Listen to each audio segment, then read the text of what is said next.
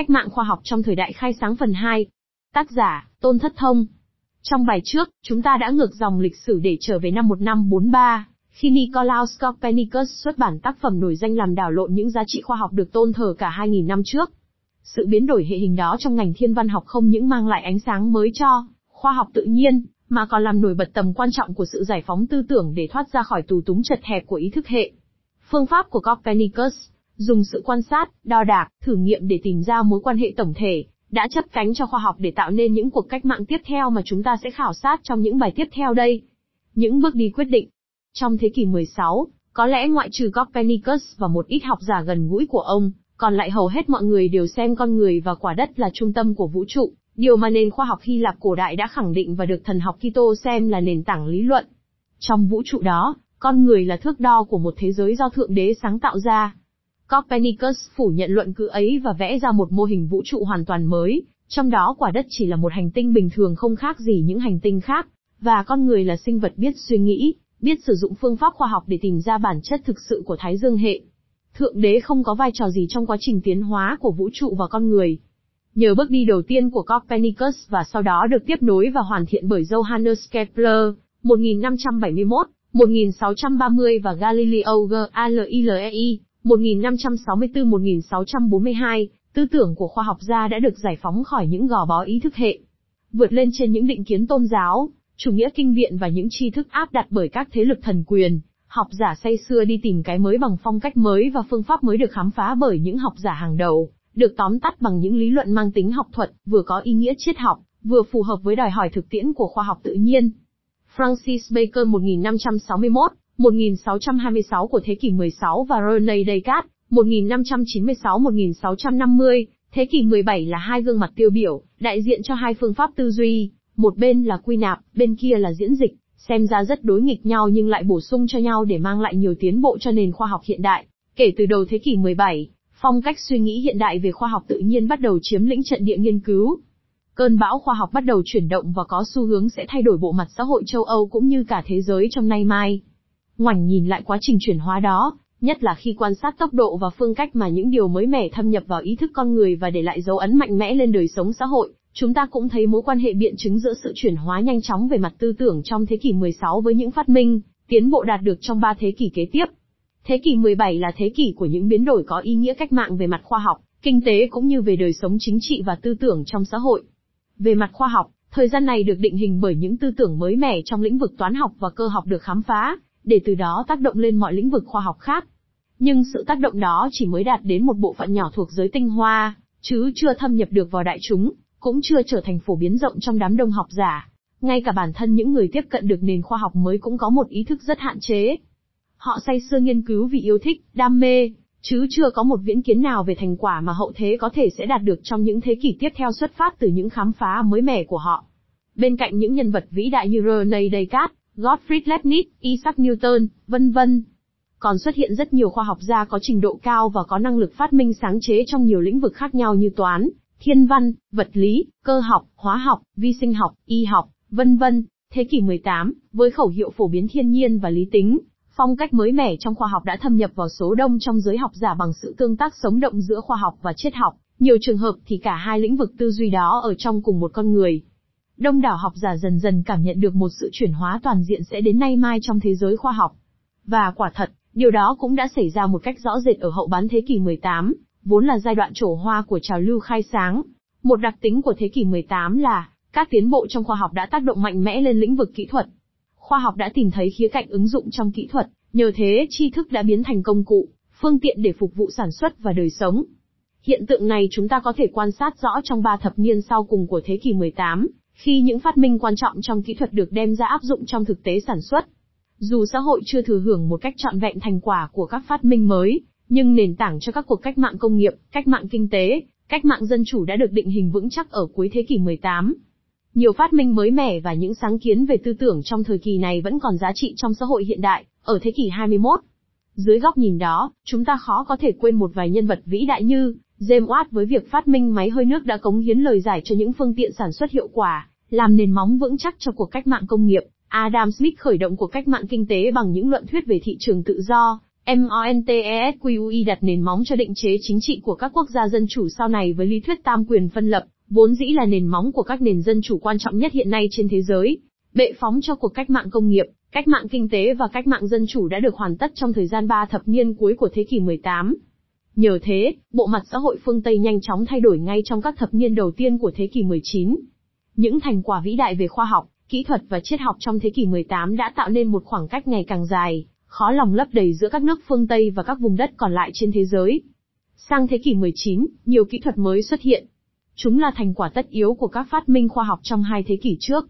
Sau hàng ngàn năm quen với sự vật lộn vì sinh kế, thuật ngữ phồn vinh quả thật có thể được sử dụng lần đầu để chỉ đời sống châu Âu trong thế kỷ 19, sau khi cuộc cách mạng công nghiệp được tỏa sáng. Nhưng yếu tố nào đã làm cho những phát minh khoa học có thể biến thành tiến bộ kỹ thuật để làm đòn bẩy cho việc tăng trưởng sản xuất? Câu trả lời thật rõ ràng, tri thức khoa học và kỹ thuật đã thâm nhập vào đám đông. Ý thức yêu khoa học và kỹ thuật của người dân được nâng cao, cho nên lối suy nghĩ mới của học giả thời đại dễ thâm nhập đến từng con người bình thường trong xã hội. Nhờ thế mới có sự tương tác hữu hiệu giữa một bên là khoa học vốn mang bản chất khái quát và bên kia là kỹ thuật với tính chất thực tiễn, để từ đó các nhà kỹ thuật sáng chế ra nhiều công cụ sản xuất hiệu quả phục vụ cho nền công nghiệp và nâng cao chất lượng sống. Khái niệm kỹ sư vốn đã bắt đầu xuất hiện từ cuối thế kỷ 18, nay trở thành một nghề nghiệp được trọng vọng trong thế giới khoa học và kỹ thuật. Nếu dùng phong cách ẩn dụ để diễn tả sự phát triển khoa học tự nhiên trong ba thế kỷ, thì chúng ta có thể dùng hình ảnh người nông dân canh tác vụ mùa để so sánh. Thế kỷ 16 là giai đoạn chọn giống, ươm mầm và gieo hạt.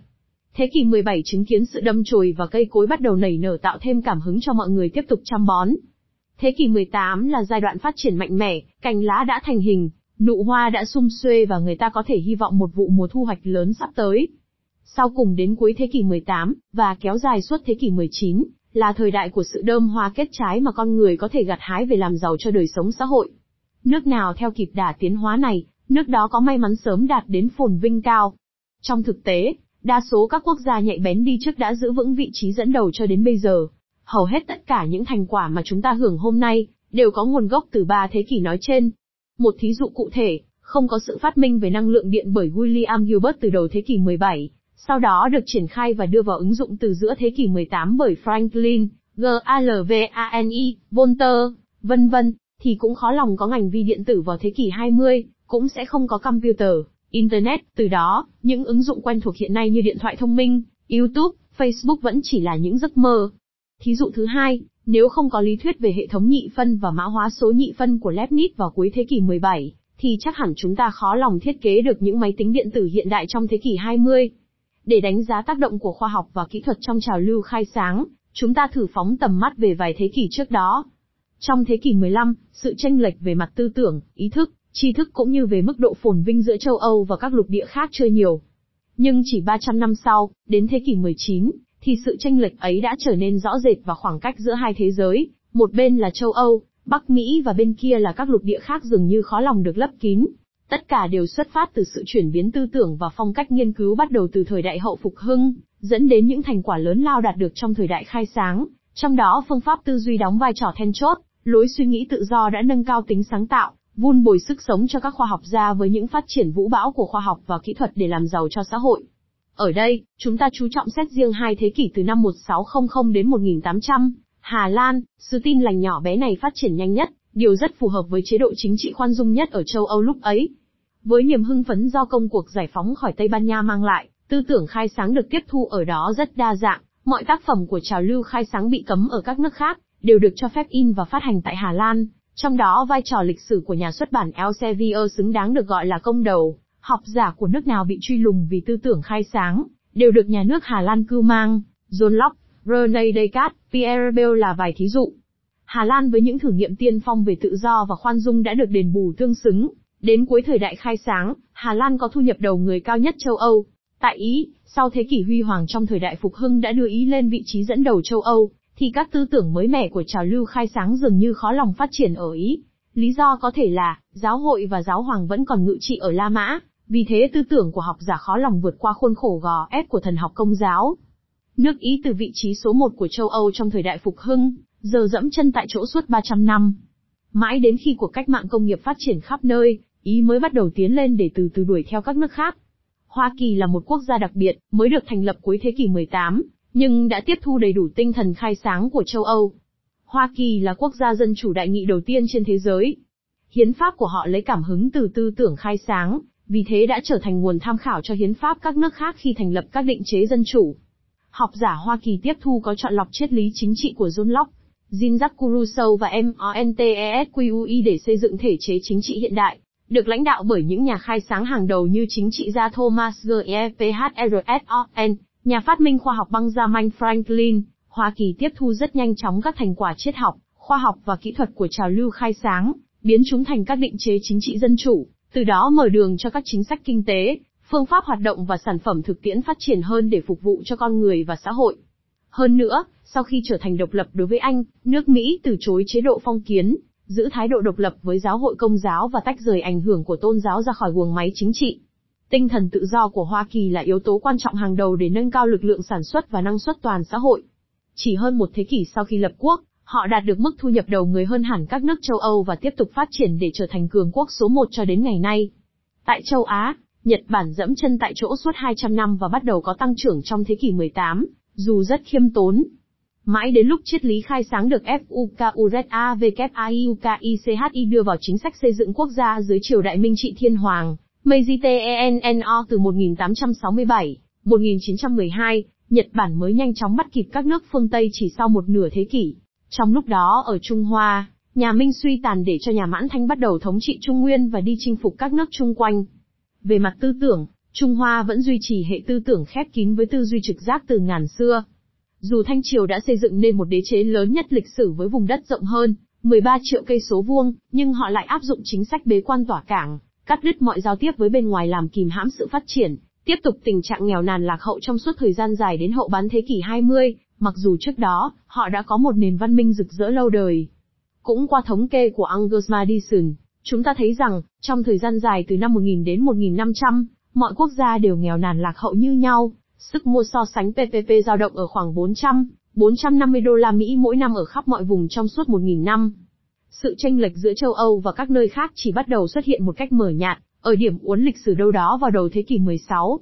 Từ đó cho đến giữa thế kỷ 19, trong lúc châu Á dẫm chân tại chỗ với hệ tư tưởng khép kín đã có từ ngàn xưa và một nền khoa học phi thực nghiệm, thì hệ tư tưởng châu Âu đã đảo lộn tận gốc, bắt đầu từ giả tư duy trực giác để từng bước xây dựng hệ thống suy luận logic, làm bệ phóng cho những tiến bộ vô tiền khoáng hậu trong các lĩnh vực khoa học, kỹ thuật và kinh tế vốn dĩ được thúc đẩy mạnh mẽ nhờ các định chế chính trị lấy tự do và dân chủ làm gốc. Tiếc thay, nền giáo dục của Việt Nam hiện nay không đào tạo thật căn bản về tiến trình phát triển văn minh phương Tây để tạo cảm hứng cho thanh niên sinh viên tiếp cận thâm sâu và học hỏi những kinh nghiệm quý báu của thời đại khai sáng, vốn dĩ là giai đoạn quan trọng nhất trong lịch sử văn minh loài người. Phương pháp luận Nguồn gốc sâu xa của các tiến bộ vũ bão trong thời đại khai sáng là phương pháp luận mà các nhà khoa học, với sự tác động mạnh mẽ của triết gia đương thời, sớm nhận thức để biến chúng thành kim chỉ nam hướng dẫn các hoạt động nghiên cứu. Mọi sự bắt đầu bằng sự giải phóng tư tưởng con người ra khỏi tù túng của giáo điều ý thức hệ để tự đào luyện cho mình một phong cách tự chủ về mặt tư tưởng, từ đó tinh thần sáng tạo được nâng cao. Trong nhiều khía cạnh, sự phát triển tốt đẹp đó có thể ít nhiều mang tính chất ảo tưởng. Tuy nhiên, khi sự chuyển hóa tư tưởng đã lây sang phạm vi phát minh khoa học và kỹ thuật, thì tác dụng của chúng không còn mang tính chất viễn vông nữa, vì những khám phá của họ, vốn dĩ bắt đầu tràn ngập trong thế kỷ 17, đã trở thành hiện thực và tác động trực tiếp đến đời sống hàng ngày, cho dù một vài khám phá của họ nhiều lúc vẫn mơ hồ và chưa được người đương thời am hiểu thấu đáo. Tuy nhiên, các sáng kiến về khoa học và kỹ thuật nhiều lúc cũng xuất phát từ những phỏng đoán viễn vông, nếu không có chúng thì làm sao có được những khám phá vĩ đại mang tính chất biến đổi hệ hình. Và trong thực tế vẫn tồn tại nhiều công trình đáng giá mà trong điều kiện của thế kỷ trước còn bị xem là viễn vông, chưa đủ chín mùi để giải quyết. Về mặt phương pháp luận trong nghiên cứu khoa học, thế kỷ 17 chứng kiến những bước đi vững chắc, mặc dù chưa được phổ biến rộng. Mỗi một hiện tượng thiên nhiên quan sát được, người ta thích đặt nghi vấn. Người ta đặt ra những câu hỏi chưa hề được trả lời. Và làm sao có thể trả lời trong trình độ hiểu biết của thế kỷ 17? Chẳng hạn, chân không có hiện hữu hay không? Tại sao trong trái cây có sâu bọ? Tại sao có loài cá phát lân tinh khi chúng ở trong nước, nhưng ra ngoài khí trời thì không? Chồi cây nảy nở thế nào giữa thân và lá, cành? Tại sao trái táo rụng xuống đất? Tại sao ánh sáng mặt trời không có màu, nhưng qua một lăng kính thủy tinh lại lóng lánh nhiều sắc? Trước đây người ta tin rằng, Thượng Đế sinh ra như thế, giống như đã sinh ra loài người với các bộ phận tinh vi trong cơ thể. Cách thức con người đi, đứng, ăn uống đã được Thượng Đế định đoạt. Trước đây, không ai thắc mắc, và nếu ai có hoài nghi đặt vấn đề thì cũng thường bị chế giễu. Giờ đây, với phương pháp suy luận mới quan sát, Thử nghiệm phán đoán và kết luận, người ta nghiên cứu và nghiên cứu. Không cần phòng thí nghiệm và áo choàng trắng, người ta vẫn nghiên cứu. Nếu không có thiết bị, người ta tự tạo lấy thiết bị và nghiên cứu. Với tinh thần suy luận và phong cách hành xử mới, khoa học gia đã khám phá biết bao điều ích lợi cho cuộc sống con người. Giáo sư Paul Haza đề cập đến một truyền thuyết nổi tiếng về Newton, khi ông ngồi đọc sách dưới cây táo trong vườn nhà, bỗng nhiên thấy trái táo rơi xuống đất và tự hỏi, điều gì đã khiến nó rơi xuống? Câu hỏi xem ra có vẻ ngớ ngẩn, nhưng cách đặt vấn đề của Newton là một phương cách suy luận mới mẻ. Mọi chuyện khởi đầu bằng sự quan sát hiện tượng thực tế, rồi với sự hỗ trợ của lý trí để tìm cách cắt nghĩa hiện tượng bằng những bước đi kế tiếp có tính chất kiểm nghiệm, đó chính là cách diễn đạt rõ ràng về định luật của khoa học mà giới học giả thế kỷ 17 bắt đầu từng bước xây dựng. Từ câu hỏi ngớ ngẩn, đó mà Newton có sáng kiến nghiên cứu thêm để cuối cùng hiểu thấu đáo các nguyên lý của trọng lực, sau đó khám phá ba định luật căn bản về chuyển động của vật chất, một bước đi ngàn dặm trong việc kiến tạo ngành cơ học cổ điển. Bên cạnh phương pháp quan sát thử nghiệm để đi đến chân lý, giới nghiên cứu còn được trang bị phương pháp và công cụ toán học để chứng minh các luận đề. Khi nguyên nhân của một hiện tượng vật lý đã được xác định, người ta có xu hướng sử dụng công cụ toán học để diễn đạt tác động của nó ra thế giới bên ngoài. Và khi quá trình chứng minh bằng toán học đã hoàn tất, không còn gì để hoài nghi, thì việc khám phá tác động này trong thiên nhiên đã trở thành luận chứng cho sự đúng đắn của việc tìm thấy nguyên nhân của hiện tượng. Thời kỳ dùng phương pháp diễn giải bằng lời để chứng minh một giả thuyết khoa học đã vĩnh viễn chấm dứt, thay vào đó, việc chứng minh một giả thuyết phải theo quy tắc chính xác của các định luật thiên nhiên, có sử dụng các công cụ toán học vốn dĩ đã trở thành ngôn ngữ của khoa học. Đấy là sự thắng thế của tinh thần thực nghiệm trong các công trình nghiên cứu, khoa học tự nhiên, với sự hỗ trợ của toán học làm công cụ để nghiên cứu. Viện Hàn Lâm, Viện Nghiên cứu. Bên cạnh sự thắng thế của phương pháp luận, sự phát triển khoa học được sự hỗ trợ bởi một khung hoạt động mới mẻ, các viện Hàn Lâm, Viện Nghiên cứu Quốc gia và các hiệp hội khoa học thuộc mọi cấp bậc từ vương triều đến tư nhân. Thế kỷ 17 cũng chứng kiến những nỗ lực đầu tiên của các vương triều đưa khoa học vào các hoạt động thuộc cấp quốc gia. Những nỗ lực đó đã trở thành hiện thực phổ biến trong thế kỷ 17 và 18 với sự thành lập các viện Hàn Lâm thuộc nhà nước và các hiệp hội khoa học được thành lập bởi nhà nước cũng như tư nhân. Viện Hàn Lâm Pháp thành lập năm 1635, Hàn Lâm Viện Khoa học Quốc gia Đức năm 1652, Hội đồng Hoàng gia Anh Royal Society, năm 1660 là những mẫu mực đầu tiên và vẫn còn hoạt động cho đến ngày nay trong thế kỷ 21. Những tổ chức này kích thích sự chú ý và đánh thức các hành động hỗ trợ từ những nhà chuyên chế, ở cấp cao nhất. Điều đáng ca ngợi là, các tổ chức này ngay từ đầu đã định hướng đi rất rõ ràng, không những hỗ trợ các phát minh mới, mà còn tổ chức việc nghiên cứu thực nghiệm, sử dụng các tri thức mới cho những áp dụng thực tiễn trong đời sống, mở đường cho cuộc cách mạng công nghiệp từng bước được thành hình. Thời đại khai sáng quả đúng là một thời đại của các viện hàn lâm.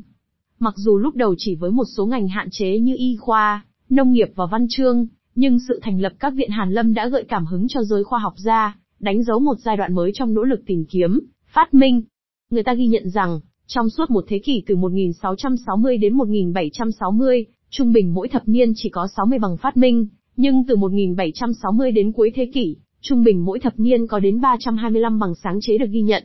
Phát minh kỹ thuật quan trọng nhất tất nhiên là máy hơi nước của James Watt được cấp bằng vào năm 1769, mở đầu cho giai đoạn thay đổi tận gốc quá trình sản xuất công nghiệp. Lao động tay chân trong mọi ngành dần dần được thay thế bằng máy móc, làm phát sinh những thành quả to lớn về kinh tế đi kèm với những hệ lụy không nhỏ hơn về mặt xã hội. Nhưng dù sao, với máy hơi nước, cuộc cách mạng công nghiệp ở châu Âu đã đi vào một khúc quanh mới.